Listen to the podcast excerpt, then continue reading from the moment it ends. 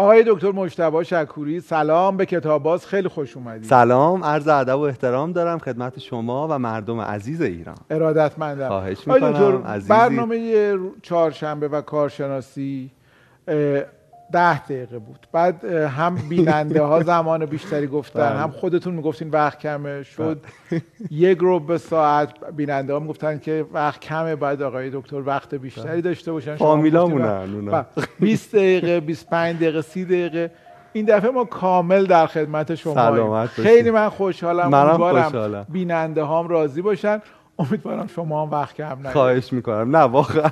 چون موضوع مهمی هم بود. منم خیلی تشکر می‌کنم و امیدوارم که سر مردم رو درد نه نیاریم اینکه قطعا درد نمیاد ولی واقعا کاش بتونیم جمعش کنیم. ایشالله. بله، چشم ارادت خوبی من. شما. من خیلی. چه خبر؟ تبریک میگم. باز 500 برنامه کتاب بازو و آرزوی سلامتی برای شما برای همه مخاطبین دستاندرکاران و امیدوارم یه روزی بشه 5000 امید قسمت امیدوارم منم حضور خود شما. قربون شما برم. منم بعد از شوخی که کردم اول کار بگم که الان که 500 تا رو پشت سر گذاشتیم شما یکی از عوامل مهم. دیده, دیده شدن برنامه کتاب. باز محبوبیت برنامه کتاب باز خب و خیلی ممنون. دست شما ممنون. این لطفه. شما با. محبت نگاه می‌کنید. مرسی. متشکرم. خب چیکار کنیم؟ خیلی وقت داریم. بله. اصلا اینقدر من آماده نبودم. خب می‌خواید سکوت کنیم باز یه دقیقه بعد. بفرمایید. امروز می‌خوایم راجع به یه موضوعی حرف بزنیم که خیلی برای خود من دردناکه و امیدوارم خیلی کمک کنه. در مورد زندان شرم می‌خوایم حرف بزنیم. زندان شرم. شرم آره دقیقا. اینکه چطور شرم و توضیحش بدیم که شرم چیه. انگار یه زندان پیرامون ما می‌سازه که خیلی خیلی دردناکه. یه کتابی رو آوردم از یه خانومی به نام خانم دکتر برن براون که این خانوم اصلا تخصص شرم پژوهیه یعنی یک عمر شما کتاب دوربین نشون میدین؟ حتما. بله. اسم کتاب زندگی تاباورانه است. نوشته خانم دکتر برن براون. چگونه از جدال با خود واقعیمان دست برداریم و به احساس کافی بودن و خوشی دست یابیم. و ترجمه خانم آزاده راد نژاد و خانم فرح راد نژاد نشر آموزه.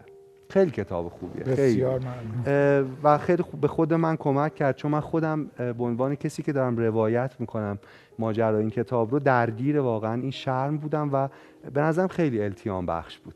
خندم گرفت گفتین درگیر؟ شرمم چرا نه ماشاءالله آخه شما خیلی نه این واقعا خنده تلخ من از گریه غم انگیزتر است حالا میگم. براتون. واقعا شرم یه یه ماهیتی داره که توش ما و آنها وجود نداره. همه ما کم و بیش درگیر شرمیم. چون من فکر می‌کنم ما تو جامعه هم زندگی می‌کنیم که خیلی شرمزاست. یعنی علمان هایی که شرم رو در انسان ها شکل میده تو جامعه ما بنا به توضیحاتی که خواهیم داد خیلی متاسفانه قوی تر این این مصیبت رو و این رنج رو تولید می‌کنه. آقای دکتر یه فیلمی هست اگه ندیدین می‌خوام. پیشنهاد کنم و خواهش. کنم. ببینین یکی از فیلم های خیلی خیلی محبوب زندگی منه. به اسم شرم. شرم. ساخته آقای کیومرس پور احمد توی سری قصه های مجیده.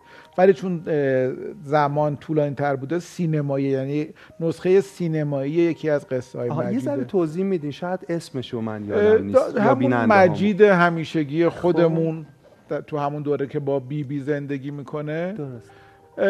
یه پولی دستشه. یک پولی. و آن پول دستش نیست. یک آدمی که باش رو درواسی داره مجید درست. ازش می‌خواد که یه باری رو به وسیله یه باربری برسونن به خونه. آها خب. مجید این بار رو میرسونه به خونه. باربر هم یه پیرمردیه.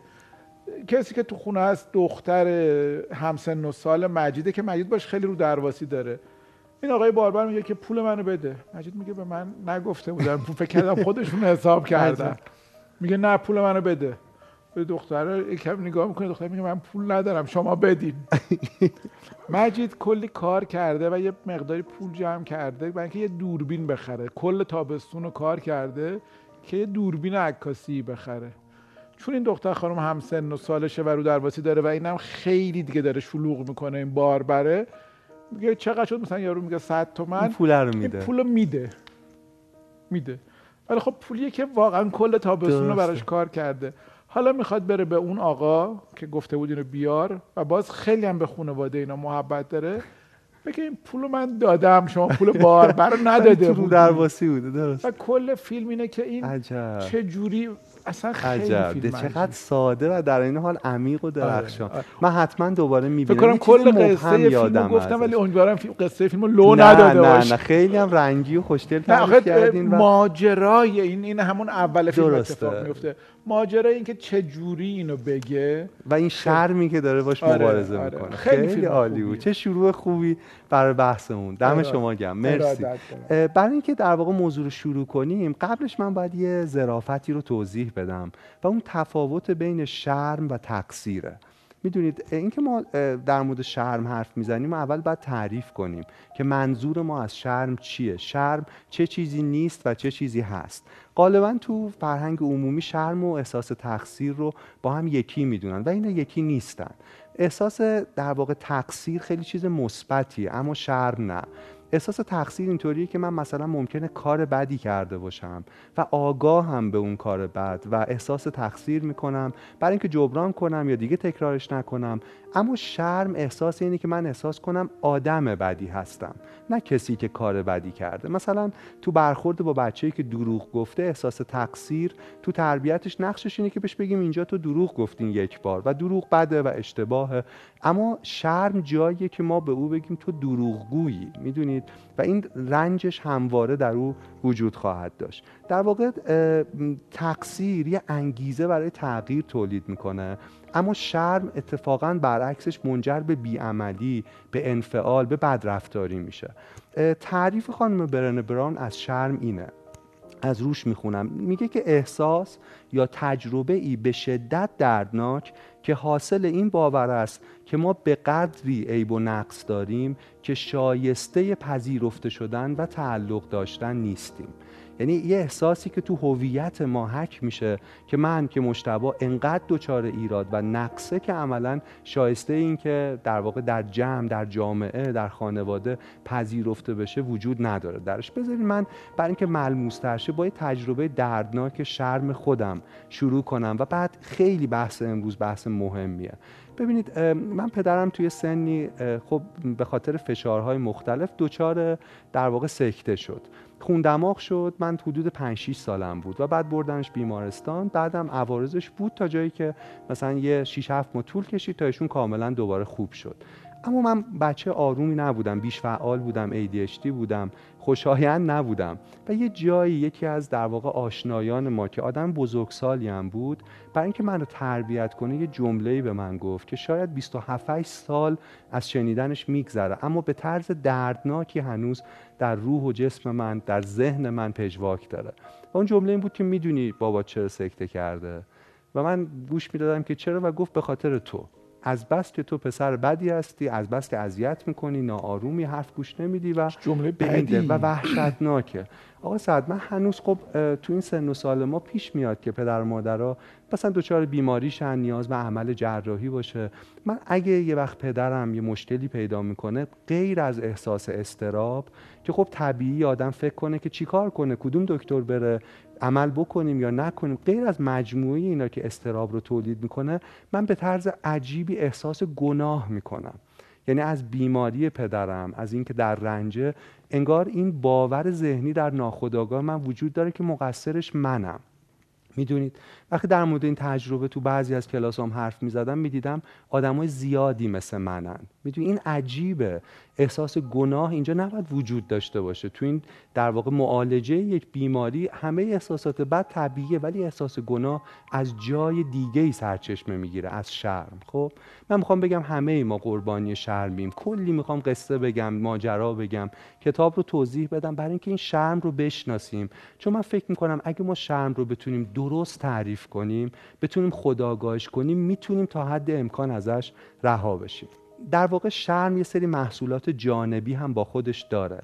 مثل ترس مثل ارتباط گسیختگی مثل سرزنش مثل تحقیری که در شما درونی شده و دائما در شما وجود داره. و شرم یه نکته مهم اینه که بدونیم یه سازه اجتماعی فرهنگیه. در واقع شرم رو محیط پیرامون در ما می‌سازه. این احساس مخربی که ما رو می‌تونه تا مرز جنون و نابودی ببره. منظورم اینه که ما با حسرت اندامهای کامل و بینقص به دنیا نمیاییم. اینا رو محیط به ما یاد میده که باید چقدر پرفکت باشیم. ما با ترس از گفتن داستان هامون به دنیا نمیاییم. اینو محیط به ما یاد میده که اگه آسیب پذیریمون رو نشون بدیم آدم ضعیفی به نظر می‌رسیم. ما به صورت طبیعی با ترس از پیری اینکه پذیرفته نشیم ارزشمند نباشیم به دنیا نمیایم این رو محیط در ما می‌سازه. و امروز می‌خوایم در مورد این عوامل ساختاری هم صحبت کنیم.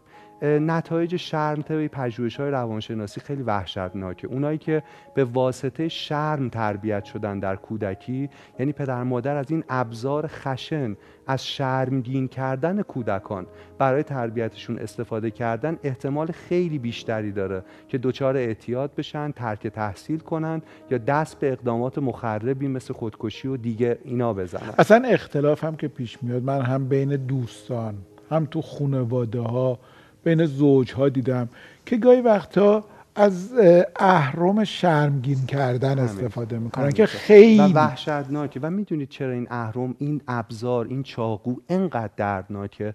به خاطر اینکه آدمی که ازش استفاده می‌کنه اطلاعات زیادی از ما داره. می‌دونید ما شاید در شرایطی که به اون نزدیک بودیم چیزی رو افشا کردیم چیزی رو گفتیم. استفاده از اونها برای شرمگین کردن و اونو نگه داشته برای, روز مبادا. آره. و این وحشتناکه. ما اصلا آموزش ندیدیم پیرامون شهر. من امروز می‌خوام شروع کنم یه بحثی که خیلی کم تو رسانه شده. در مورد شرم اثرات مخربش و راه های مواجهه باش رو. می‌دونید انواع اقسام داره و خیلی وقتا پدر مادرها از شرم استفاده می‌کنن که محبتشون رو به بچه ها نشون بدن. من دانش آموزی داشتم و خیلی زیاد تکرار داشت این موضوع در خیلی از دانش آموزام. که جایی پدر مادرشون با هم اختلاف داشتن و به این بچه مادر یا پدر گفته بود اگه من تو این ازدواج موندم فقط به خاطر شماست. ببین چیز نیت پنهان در این نکته اینه که بگه من چقدر دوستت دارم چقدر ارزشمندی برام. ولی از چشمان این بچه این گزاره رو ارزیابی کنید. با گوشهای این کودک بشنوید. اینه که عزیزترین کسش یعنی مادرش یا پدرش عمری در زندانی در اسارت به خاطر وجود من که اگه من نبودم او می‌تونه زندگی بهتری داشته باشه.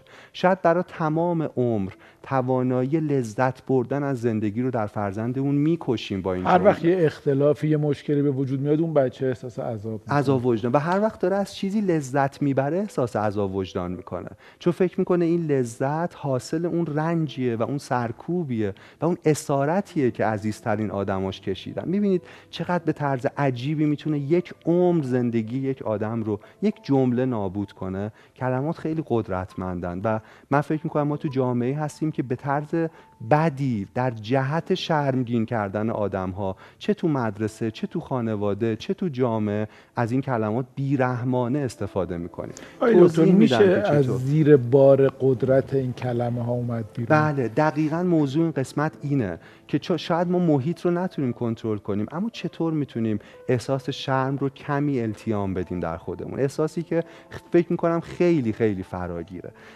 بحثمون رو با مستاقا ادامه بدیم. یکی از مستاقای مهم شرم فقره ما توی برنامه در مورد استراب موقعیت حرف زدیم. نمی‌خوام تکرارش کنم فقط توی جمله می‌خوام بگم که یه جوری شده جهان مدرن که اگر کسی فقیره همه مسئولیت انگار گردن اونه. بی ارزه به نظر می‌رسه. منظورم اینه که فقر با شرم عجین میشه و خیلی دردناکتر میشه. منظورم اینه که با این روانشناسی زرد عوام زده ای که به آدما میگه از ضعفات به عنوان مثلا یه عامل پیشرفت استفاده کن آدما در محدودیت ستاره میشن و و استفاده می‌کنه و یه آدمی که واقعا در محدودیت نمی‌تونه ستاره شه و اتفاقا ستاره هاش کشته میشن به خاطر شرایطی که درشه احساس می‌کنه حتما مقصر خودشه. در مورد فقر یه شعری در کتاب هست که نظیر بود. می‌خوام اون رو براتون بخونم و بعد بریم سراغ عوامل دیگه. این نکته بگم آقای سعد جالبه که کسانی که در هر جامعه ای مثل مسئولی که مقصر فقر در یک جامعه است به جای اینکه اونها شرمگین باشن متاسفانه فرودستان شرم رو بیشتر و بیشتر تجربه می‌کنن. خب با همین سازه های اجتماعی که در موردش حرف می‌زنیم. شعر بسیار عالیه. من امیدوارم اسم شاعر رو درست بخونم. از ور رودسالا. شعر میگه این زنی است که با دست خندهاش را میپوشاند تا دندانهایش دیده نشود. به پرتگاهی غمانگیز نزدیک می شود شرم است. شرم از آلونکی که در آن زندگی می کنی از درآمد ناچیز پدر و چیزهایی که با آن نمی توانی بخوری و بپوشی. از چاقی و موهای کمپشت سرخی جوشهای صورت جیب خالی و تظاهر به سیر بودن. از بیماری که در درونت سر برکشیده با بلیت یک طرفه در دستان سرد و سیاهش به دیار نیستی و پولی که نداری تا سهرش را باطل کنی. شرم زده از شرم زدگی. آه شرم که چه نفرین شده ای که چه آشکاری که چه جنایت پیشه و واقعی هستی. از ناتوانی در خواندن و وانمود کردن به توانایی از شرمی که نمی‌گذارد از خانه بیرون بروی از بیتاقتی فروشنده سوپرمارکت در شمردن پولهای خوردت. از آره پدر من هم در فلانجا کار می کند از پیاده شدن در مقابل خانه زیبا پنهان شدن در سایه درختان و تماشای دور شدن دوستان و بازگشتن به خانه در آن سوی شهر خسته و تنها. از خواهش دیوانوار برای داشتن از گرم نشدن در زمستان رویای خانه و ماشین از اینکه بدانی این رویاها چقدر چقدر کوچکند. چقدر کوچکه چقدر شعر درخشانیه. ما در مورد اثر فقر. خیلی تو کتاب با صحبت کردیم و نمی‌خوام تکراری شه ولی می‌خوام در مورد اگه یه سازه اجتماعی فرهنگی به نام فقر حرف می‌زنیم یا شرم حرف می‌زنیم می‌خواستم اشاره کنم که فقر یکی از مهمترین آسیب هاست در شرم. آقای سعد من فکر می‌کنم ما برای اینکه بتونیم شرم رو بهتر تاب بیاریم و مدیریت کنیم خیلی نیازه که در گام اول انحصار روایت ها رو بشکنیم. خیلی می‌خوام اینو توضیح بدم و خیلی نکته مهمیه در کتاب. به ما در حالت های مختلف یک کلیشه های انحصاری از روایت ها داریم. بذارید یه مثال بزنم.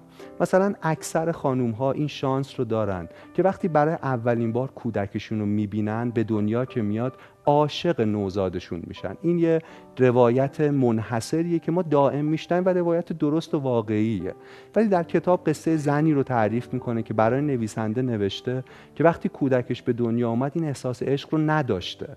همیشه اطرافیان بهش گفته بودن اگه بچت به دنیا بیای تو همون لحظه دیوونش میشی عاشقش میشی ولی به دنیا میاد و اون نمیشه.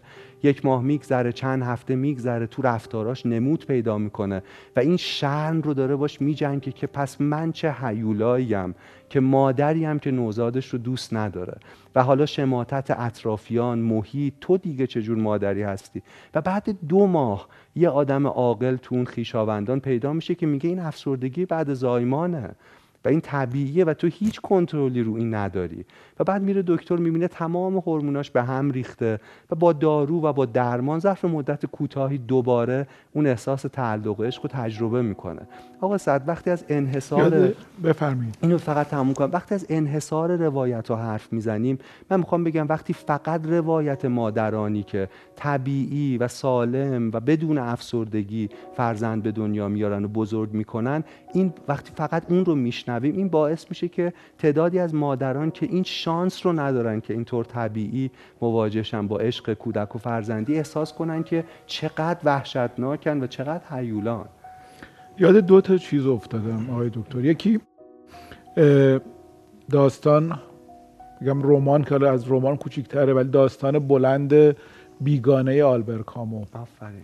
توی بیگانه آلبر کامو وقتی که مورسو داره محاکمه میشه برای اینکه دوباره حالا داستان رو لو ندم چیزی که روی نظر قاضی خیلی تاثیر داره جرم مورسو نیست. نه واکنشش چیزی که براشون عجیبه اینه که چطور این آدم فردای اون مصیبتی که براش پیش اومده عاشق شده. درست. درست و این بیگانش کرده از درست. چشم اینا دقیقاً این جرم است چه در صورتی که نمی... انگار آدما فراموش می‌کنن که چقدر لایه لاین. و چقدر مسائل مختلف می‌تونه. روشون تاثیر بذاره و یاد دومین داو در کتاب داود جینگ میفتم که با این خط شروع میشه میگه وقتی آدم برخی چیزها را خوب می‌دانند چیزهای دیگر بد می‌شوند. دقیقا. و اون چیزهای خوب روایت انحصاریه که فقط شنیده انحصاری میشه. که ما داریم به این لزوما شاید خوب نیست دقیقاً. ولی ما میایم اسم خوب می‌ذاریم روی این. آفرین. پس این میشه بعد در که میشه. نه این لزوما خوبه و, و نه اون لزوما بد. بده و تجربه خیلی فرق می‌کنن. باز یه چیز دیگه شرم که تکمیل کنم حرف شما رو. بچه هایی که فرزند طلاق بودن.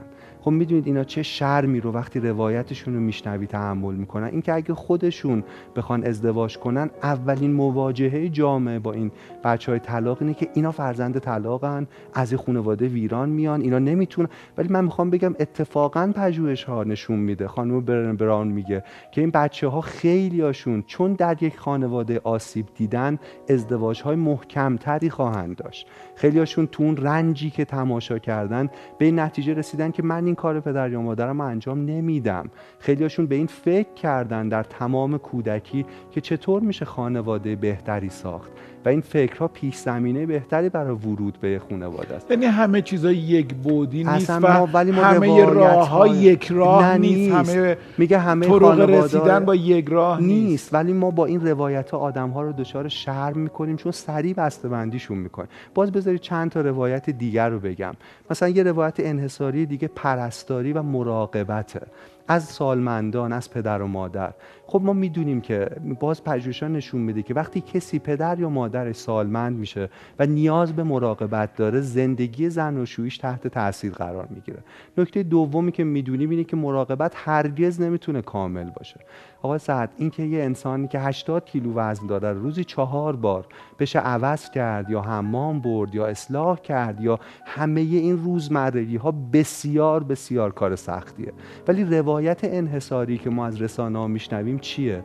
که یه سالمند خیلی خوب خوش اخلاق عالی و یکی که ایثار می‌کنه و مواظبشه و می‌دونید این چی رو نکته می‌کنه. می‌خوام. بگم آدمی که داره از پدر یا مادرش نگهداری می‌کنه علاوه بر سختی های روزمره این رنج شرم هم داره که من خوب این کار انجام نمیدم. در صورتی که داره در, تمام در صورتی که اصلا خوب وجود نداره. جدای نادر از سیمین یادتون چقدر اون سکانس درخشانه.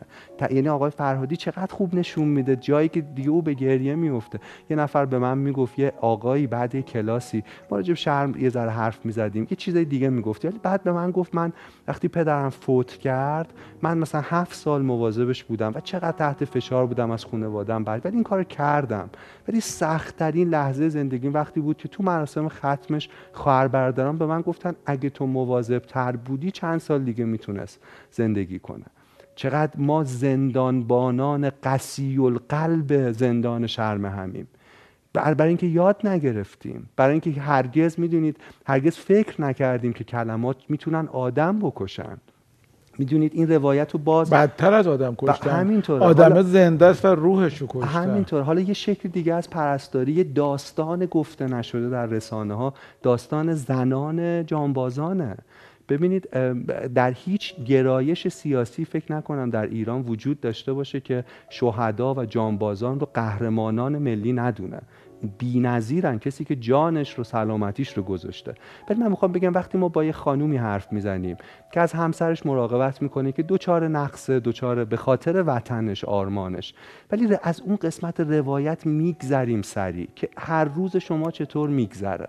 می‌دونید؟ و, بسیاری از این زنان که قهرمانانمان به لحاظ ملی احساس بدی دارن چون فکر می‌کنن خوب مواظب این قهرمان نیستن. چون هیچ جایی نیست که این ده تا خانومی که همسرشون جانبازه دور هم بشینن و بگن اه من هم همینطور. من هم گاهی خسته میشم. بعد این روایت انحصاری دوباره راجع به مادری راجع به پدر نقش پدر و مادر وجود داره. برن برام میگه من یه جایی با خانومی داشتم حرف می زدم و بهش گفتم من خیلی دوست دارم. سال اولی بوده که بچه دار شده بوده که خیلی وقت خوب نخوابیدم و خیلی دوست دارم یه مرخصی کوتاهی از مادر بودن بگیرم و بخوابم. یه چند روز فقط بخواب. بعد محیط شروع می‌کنه. یعنی پشیمونی از بچه دار شدن. یعنی یعنی مادر خوبی نیست. یعنی دوست نداری بچه. نه حرف این این نیست. ولی من می‌خوام بگم این تصویری که هیچ مادری حق گلایه نداره چون محیط بهش حمله می‌کنه خیلی وحشتناکه. آقا سعد پژوهش‌ها نشون میده پدر و مادر مخصوصا مادر در سال اول تولد فرزندشون اندازه نصف یک آدم معمولی میخوابند. یک سال نه یک هفته. یک هفته خوب نخوابید. ببینید حالتون چیه. اصلا ربطی به عشق اون مادر نداره. من می‌خوام به اون خانومی که شاید این حس رو تجربه کردی که خیلی دیگه خسته شدم. کاش می‌شد دو روز بخوابم به حال خودم باشم. بگم تو مادر بدی نیستی. به پدری که مادر بی‌نظیری هستی که هستی اینقدر بیش, بیش آه، از توانت آره و اینکه هنوز با وجود اینکه یک سال خوب نخوابیدی اگه بچت ناله کوتاهی می‌کنه و تو از خواب بیدار میشی یعنی تو خیلی عاشقی. می‌دونی من می‌خوام بگم روایت انحصاری از مادرانه بودن یه چیز کمال گرایانه است. هرگز درش گلایه نیست خستگی و چیزای دیگه. باز بذارین از این انحصار این روایت ها رو بشکنیم. با آره. اجازه میدین یه وقفه کوتاه برای اینکه آره آره حتما. چای میل دارین یا دمنوش من والا هر چی که شما داشته باشی چای. آخه اگه اینکه نشد هر چی که. چون انتخاب کرد. ما فقط خواهش. داریم. نه دمنوش خیلی ممنون. متشکرم. مرسی. ممنون. آقا دست شما درد نکنه.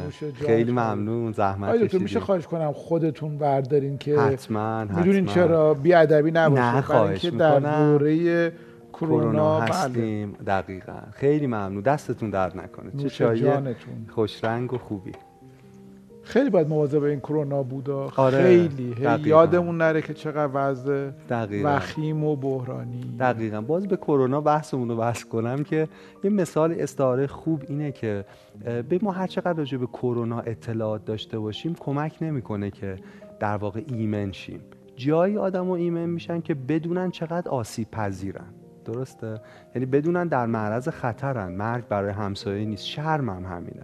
شرم هم در سکوت رشد می‌کنه و جایی من می‌تونم از شرم رهاشم که اون فعال کننده های شرم رو درونم بشناسم.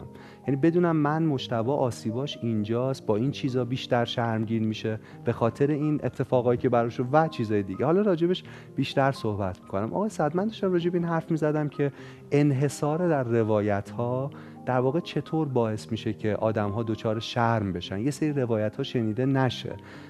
اینکه این جمله معروف که رمان آنا کارنینا با شروع میشه همه خانواده های خوشبخت شبیه همن اما هر خانواده بدبختی به شیوه منحصر به فردی رنج رو تجربه می‌کنه. باز یه روایت انحصاری دیگه در مورد خانواده هایی که درشون اعتیاد وجود داره و غیر از رنج پدر مادر که باید این گرفتاری فرزندشون رو چاره کنن شرم هم بهشون خیلی آسیب می‌زنه.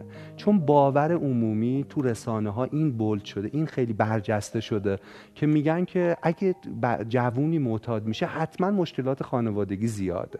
پدر مادرش مواظب نبودن. این قضاوت ها نمی‌دونید چه رنجی به اون پدر و مادر وارد می‌کنه. در حالی که درسته بخشی از اعتیادها ناشی از ناهنجاری های در خانواده است ولی بسیاری از خانواده های خوب فرهنگی و سالم هم فرزندان دچار اعتیاد دارن. روایت اونها هم باید شنیده شه. اینکه یه فرزندی درگیر اعتیاده خیلی وقتا به دوپامین ربط داره به مولکول شگفتانگیزی در مغز که باعث شده یک تجربه خوشایند کوتاه مدت دچار اعتیاد بشه انقدر تکرار شه تا بچه‌ای که خانواده خوبی هم داره بیفته متاسفانه در این بلای خانمانسوز. ببین روایت های ما چه شکلیه. روایت های آدم هایی که فرزند بیماری دارن. می‌دونید این جامعه ببین باز به طرز عجیبی اینا رو قضاوت می‌کنه. انقدر کسی به من تعریف می‌کرد و تمام بدن این آدم میلرزید. که میگو فرزند من دچار سرطان شد. ولی روایت دیگران از من این بود که لابد پدر مادر یه کاری کردن که تاوانش رو این بچه داره میده. ما از این می‌تونیم بدتر آدمای بدتری باشیم که به کسی که در رنج اینه که چطور بچهش رو در سالم کن- گذشته بودی که بچه به دنیا میمد مثلا مادر سر ارضا می‌رفت یا یکی همون موقع چند روز بعدش فوت می‌شد می‌گفتن این قدم شومه. یعنی شو- و یک عمر عمر، این بله. درش این تصویر وجود داشت که من توی بیمارستانی رفته بودم برای یه کاری. یه پدری دختر بچهش رو آورده بود که این از تاب افتاده بود و دست این دختر بچه فکر کنم شکسته بود بردن عکس بگیرن. خب خیلی پدر نگران بود. با پهنای صورت گریه می‌کرد بچهش رو ناز می‌کرد. میدوید عکس چی کار کنیم؟ پدر و مادر این پدر یعنی پدر بزرگ و مادر بزرگ بچه رسیدن و شروع کردن به این پدری که اصلا نقشی تو این حادثه نداره که چقدر تو بیورزه ای هیچ وقت حواست نیست. کجا بودی وقت؟ بچه سوار تاب بوده. شما باید معلم باشین تا بدونین آدم و چقدر ساده بچه ها می‌تونه برشون خدای نکرده اتفاق بیفته. همیشه اون پدر مادر مسئول نیست. بعد من دیدم این آدم می‌خوام بگم آقایی که تو بیمارستان اون روز اونجا بودی و منم بودم من دیدم تو چجوری متلاشی شدی. وقتی این رو شنیدی از پدر مادر. و پدر مادر تو واقعا در این زمینه هیچی بلد نیستن. اگه اولین مواجههشون به جای همدلی یا اینکه باید چی کار کرد سرزنش عمیق توه. تویی که خودت به اندازه کافی در رنجی. آقای سعد این تصویر کمالگرایانه جاهای دیگه هم شرم رو به آدما اضافه می‌کنه و اجازه رشد رو ازشون می‌گیره. خب تو روزایی هستیم که به پیامبر, پیامبر ما هم توهین شده و خیلی واقعا اتفاق بدیه. ولی من فکر می‌کنم اگر حضرت محمد انسان بزرگی شاهکار تربیتی او انا بشرون مثلکمه. منم یه آدمی مثل شمامه. این خیلی مهمه. ما گاهی انقدر الگوها رو دور از دسترس افراد قرار میدیم که اونا در نسبت با اون الگو فقط شرم رو تجربه می‌کنن و هرگز نمی‌تونن رشد کنن یا آدم بهتری بشن. اصلا احساس می‌کنیم انقدر فرا انسانی که من که نمی‌تونم اون بشم.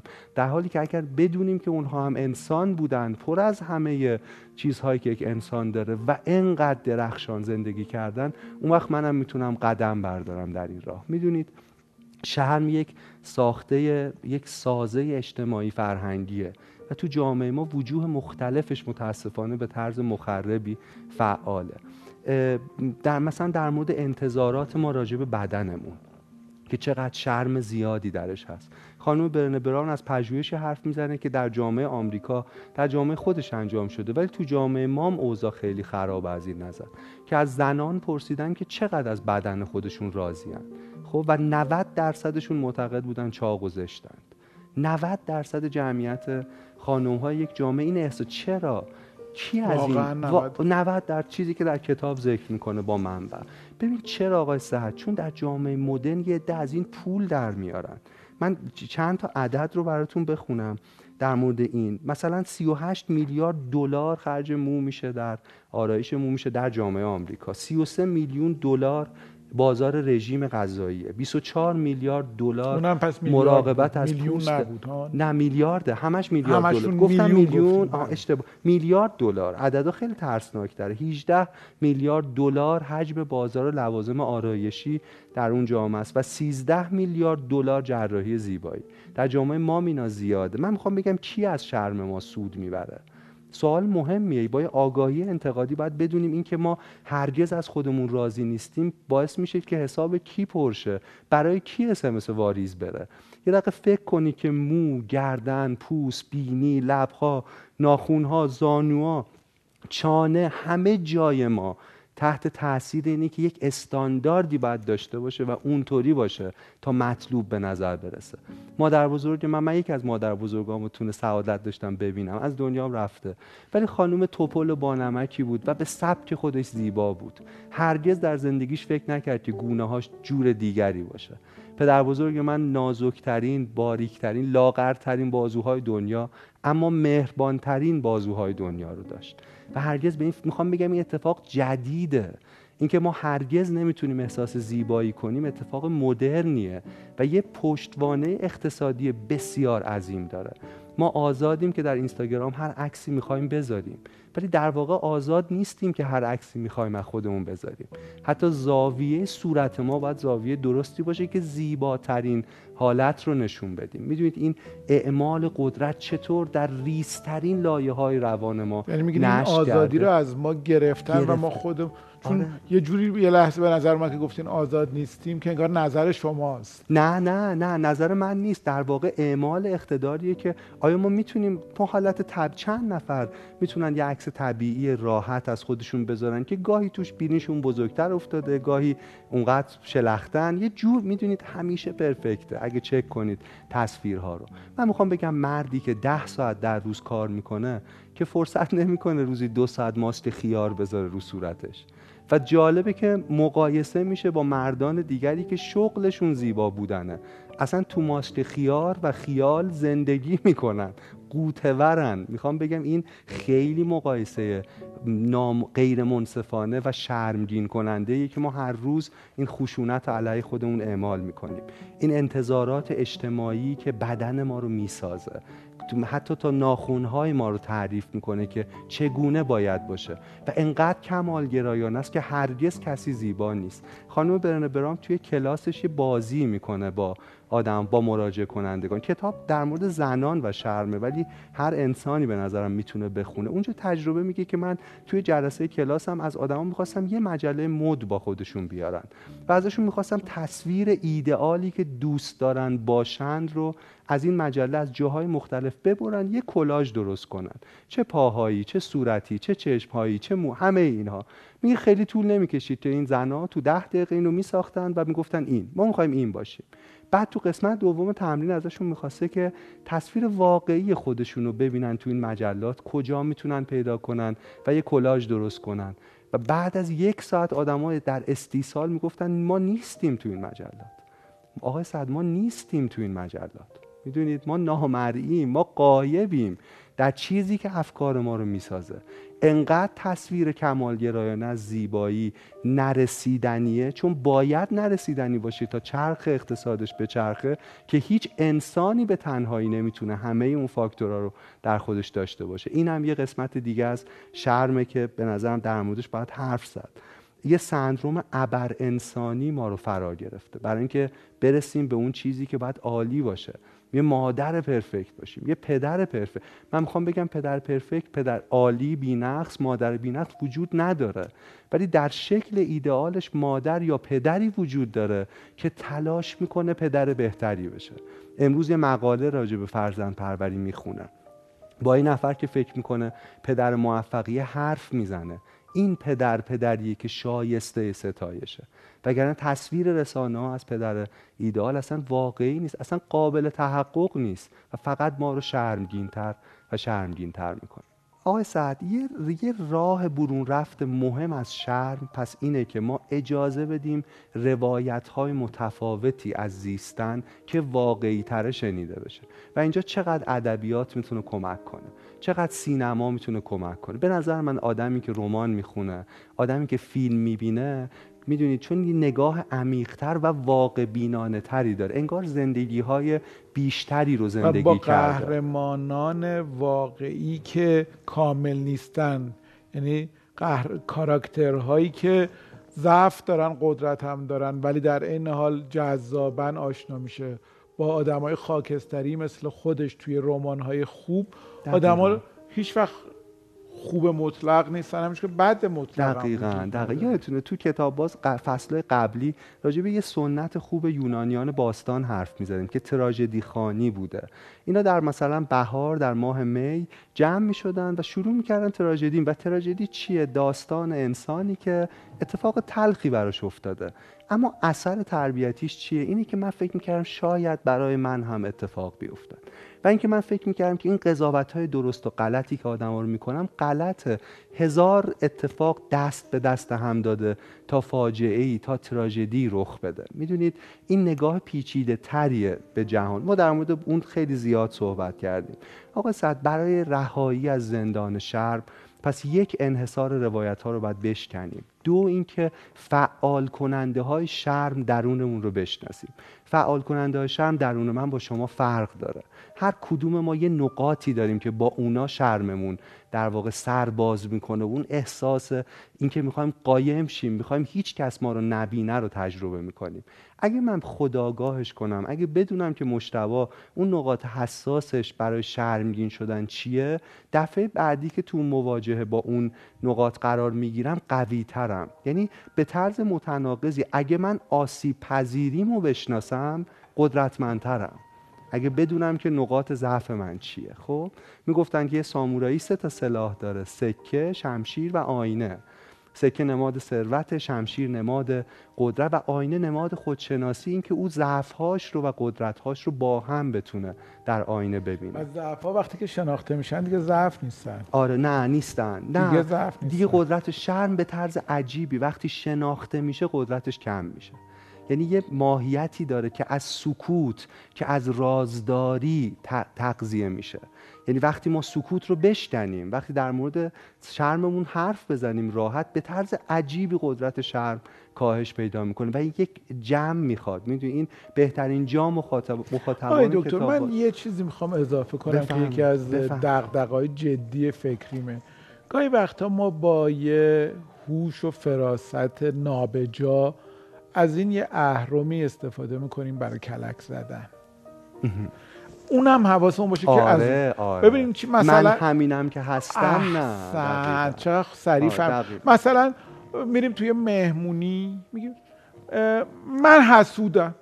آره. من حسودم. برای اینکه اگه حسادت کردیم من حسود با یه شوخی هم خب نباش حسود. درسته. دقیقا. توی رفتیم باغ. من خودم این کارو بارها کردم. یه پیکنیکی. آقا من خیلی تنبلم ها.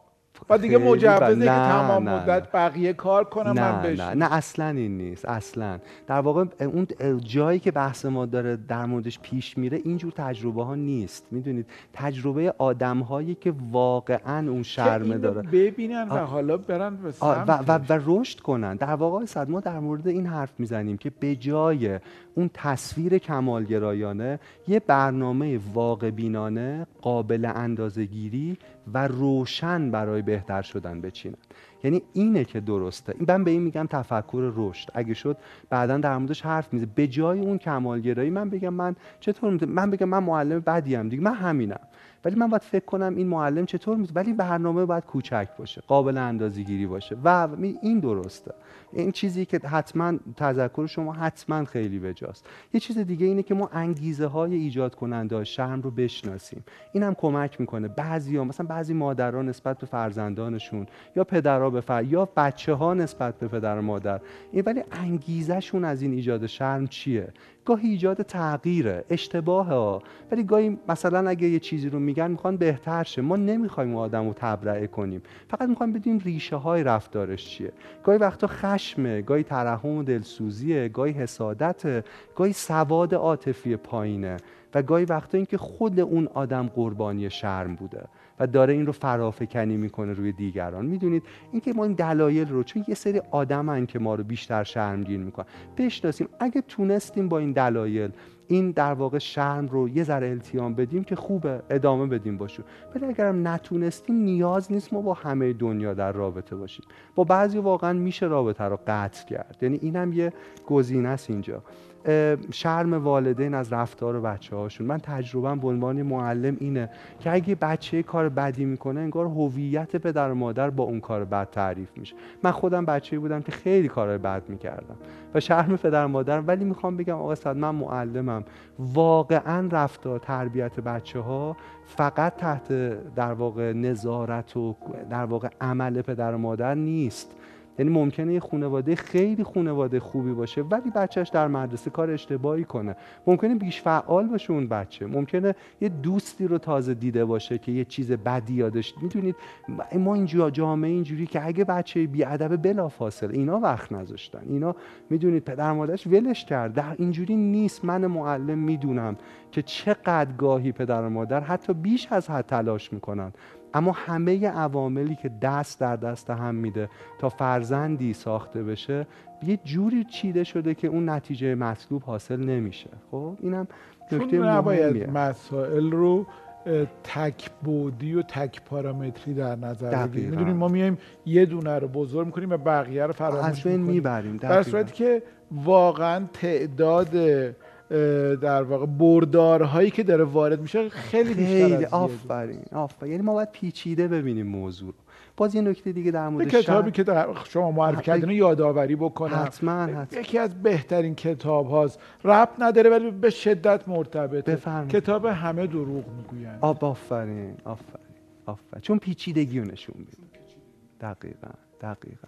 می‌دونید این تفکر ساده و کلیشه‌ایه که باعث میشه ما بیرحمان همدیگر رو قضاوت کنیم. خب یه نکته دیگه یه قسمت دیگه شرم شرم از شکسته. از اینکه ما یه انتظاراتی داریم که اگه یه کاریو شروع می‌کنیم به چه نتیجه برسه. برنه براون یه تکنیک یاد ما میده. خیلی جالبه. میگه مثلا شما می‌خواید مادر شید می‌خواید پدر شید می‌خواید یه کاریو شروع کنید. توی ده تا کارت همه اتفاقایی که ممکنه بیفته رو بنویسید. اینکه مثلا بچه من عالی تربیت شه مثلا تو مثال پدر و مادر. اینکه مثلا اینجوری در موسیقی به درخشه و و چیزای واقع بینانه. اینکه گاهی اونجوری که من دوست دارم تربیت نشه. اگه من دوست دارم دانشمند شه شاید بخواد فوتبالیست و و و. میگه این ده تا کارت رو بر بزنیم و پنج تاشو انتخاب کنیم قاطیش کنیم پنج میگه اون پنج تا به واقعیت نزدیک ترن که معجونیان که کشکولیان از هم انتظارات خوشبینانه هم چیزایی که ممکنه در واقع از اختیار ما خارج باشه و رخ بده. می‌دونید داره ارزش شانس و تصادف رو نشون میده. در پدیده هایی که ما براشون برنامه ریزی کمالگرایانه می‌کنیم و چون رخ نمیده دچار شرم عمیق میشیم که چرا نشد. من می‌خواستم آقای صحت یه ماجرایی رو هم در مورد خودم تعریف کنم یه شرمی رو که تجربه کردم. و بعد اینکه وقتی دارم تعریف می‌کنم مخاطبین عزیزمون به این فکر کنن که تجربه اونها از محبوس شدن در زندان شرم چی بوده. و از خود شما می‌خوام که اگه ما رو در واقع لایق دونستید بگید به ما. من خودم یکی از تجربه اخیرم دوره دانشگاه بود. در من لیسانسم رو مهندسی مکانیک خوندم دانشگاه شریف. ولی گفتم همیشه که من اونجا آلیس بودم در سرزمین عجایب. دوست نداشتم. حدود هفت سال لیسانس گرفتن من طول کشید. و سه ترم مشروط شده بودم و توی وضعیتی بودم که دو بار کمیسیون موارد خاص رفتم که اخراج نشم. و خب این خیلی شرم زیادی داشت بر من. چون تو شریف می‌دونید اینکه شما درس خون باشید موفق باشید خیلی ارزش مهمیه. من می نوشتم یه ذره فلسفه می خوندم علوم انسانی رو دوست داشتم ولی اینا هیچ وقت اون ارزش اصلی نبود. یه جایی دوره شده بود که من با آدمای ریاضی یک داشتم که 6 سال از من کوچیکتر بودن. یعنی من یه بار رفتم سر یه کلاس چون پاس نشده بود. سر یه کلاس و ریش هم داشتم پیر در و داغون و همه بلند شدن. یعنی فکر کردن که استاد اومده. من انقدر شرمگین شدم که اومدم بیرون. بعد یه جوری اینجوری شده بود که همکلاسیان ورودی های سال 84 که با هم بودیم فوق لیسانسشون تموم کرده بودن. بعضی دانشجو دکتری بودن و من هنوز ریاضی رو نمی‌تونستم پاس کنم. چون کلاس نمی‌رفتم. چون تجربه نشستم مهندسی که خیلی به ریاضی یک وابسته است. خب من بدون پیش نیاز در واقع نامه گرفته بودم هر ترم می‌رفتم می‌گفتم که آقا مثلا این پیش نیازش ریاضی من بتونم پاس کنم. با منم کنار می اومدن ازشون ممنونم. ولی آقا سعد یه جایی بالاخره ریاضی یک پاس پاس شد. دیگه. آره لیسانس گرفتم. ریاضی دو ریاضیات مهندسی اون... چیکار کردی؟ ریاضی دو رو یه معجزه الهی رخ داده بود من پاس شده بود. کمک دوستان امدادهای غیبی آره. خب. و من خیلی بی سوادم تو رشته در واقع خودم. تو این اینا هم همینطور. ولی اونجا دیگه واقعا تعطیل بود معادلات اینا هم آره. در بعد شما نمی‌دونین چطور این آره. دقیقا. و مثلا یادم سیالات دو پاس نمی‌شد. اینا حالا اونایی که مکانیک خوندن بله. خیلی درس سختی و من افتادم تو لجبازی. کلاس نمی‌رفتم و خیلی سخت شده بود. اصولا سخت دیگه. شریف که دیگه نور دیگه بدتر. آره دیگه بدتر. بعد معروف بودم. یعنی می‌گفتن این چیه؟ این چیه اصلا؟ می‌دونی؟ شما با میگین دکتر شکوری. من دوست ندارم بگی مشتوا بهتره. ولی این لقب من بود به مسخره در دانشگاه. که آقای دکتر شکوری اومدن. مثلا دکتر نظر شما چیه راجبه؟ می‌دونین این همه این چیزای شد. چند وقت پیش از دانشگاه به من یه آقایی زنگ زد. گفت ما برای جشن فارغ التحصیلان دنبال یه سخنران میگردیم. یکی که شریف خونده باشه و یه تجربه داشته و الگو باشه و می‌دونم من داشتم این داره خیلی تجربه عجیبیه. من خب نتونستم برم. تلفن قطع و واقعا خیلی گریه کردم. انگار یه باری رو شونه هام بود. آقای سعد می‌خوام دو تا چیز بگم به آدمایی که مثل من شرم از اون موقعیتشون دارن. گیر کردن یه جا. اولین نکته اینه که اگه از این ماهی بخوایم که از درخت بره بالا همیشه احمق به نظر میاد. ولی احمق کسی که از یه ماهی می‌خواد که از یه درخت بره بالا. شاید رسالت شما چیز دیگه است. و دومین نکته این که کمک بخواید. کمک بخواید. می‌دونید عیبی نداره. من پنهان می‌کردم. من می‌رفتم کتابخونه دانشگاه درس بخونم. خب دوستان ارشد بودن هم کلاسیام من از اینکه ریاضی رو بزنم رو میز خجالت میکشیدم. می‌دونید؟ و یه حسی بود که یه کتاب دیگه روش بذار. من از جایی تونستم این لیسانس رو بالاخره بعد هفت سال بگیرم که به, دوستام ناصر اکبر ابراهیم آریا زنگی آبادی اینا دوستان بوده. به اینا گفتم که حاجی من ببخشید من گیر کردم. و کمکم کرد. و می‌دونید می‌خواستم اینو بگم که در واقع کمک بخوایم و فکر نکنیم که اگر تو موقعیتی اوضاع خوب نیست این به منزله اینه که تمام هویت ما دچار ایراده. آقا صد من باید اونقدر تو کلاس ها تحقیر می تا الان تو کلاسم هر لحظه مواظب باشم که بچه رو تحقیر نکنم. می‌دونی اگه نبود اون اتفاقا هیچ وقت من اینجوری نه حواسم نبود به آخر کلاسی ها. من این تجربه یکی از تجربه من از شرم شما چی بود؟ منم یکیشو میگم چون تجربه که زیاد دارم. اگه بخواین می‌تونم هر دفعه یکیشو بگم. ولی یکیش اینه که خب شما اگه منو نگاه بکنید اولین چیزی که به چشمتون میاد ابرو و لب منه دیگه. منم اصفهان درس میخوندم و چون اصفهان خیلی همه شوخ و بزلگو هستن دیگه طبیعتا از اول دبستان تا دبیرستان ابرو و لب من اصلا شعر بود نقاشی بود انواع و اقسام شوخی ها بود. ولی اینها رو پذیرفته بودم. چون که نگاه هم می‌کردم می‌دیدم خب یعنی خوشم نمیمد ولی چاره ای نبود دیگه. ابرو لبه رو پذیرفته بودم. اما اولین باری که صدای خودم رو از ضبط صوت شنیدم و دیدم که این صدا صدای من نیست. چون آدم صدای خودش رو با چیزی که در واقع میشنوه فرق داره دیگه. یادم از صدام خیلی معذب شده بودم. گفتم اوه اوه اوه ابرو که اینجوری. لبم که اینجوری. صدا هم اینجوری عذاب در اومد. و یه مدتی برام خیلی سخت بود حرف زدن. یعنی دلم نمی‌خواست حرف بزنم. می‌گفتم الان حرفم بزنم. این صدا این ابرو این لب چه ترکیب عجیبی خواهد شد. و یادمه که آره خیلی برام عجیبه که یه مدتی عذاب میکشیدم. بعدها بعدها بعضی از لطف گفتن مثلا صدات بد نیست. قشنگ لطف دارین.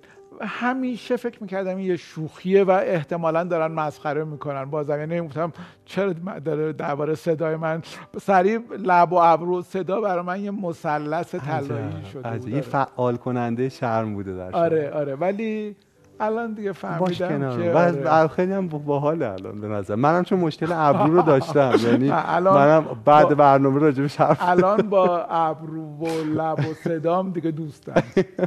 چقدر قشنگ تعریف کردی. مرسی. و من آقای سعد از بیننده های عزیزمون می‌خوام که زیر اون پستی که این برنامه رو درش می‌بینن برای ما بنویسن که تجربه اونها از محبوس شدن در زندان شرم چی بوده.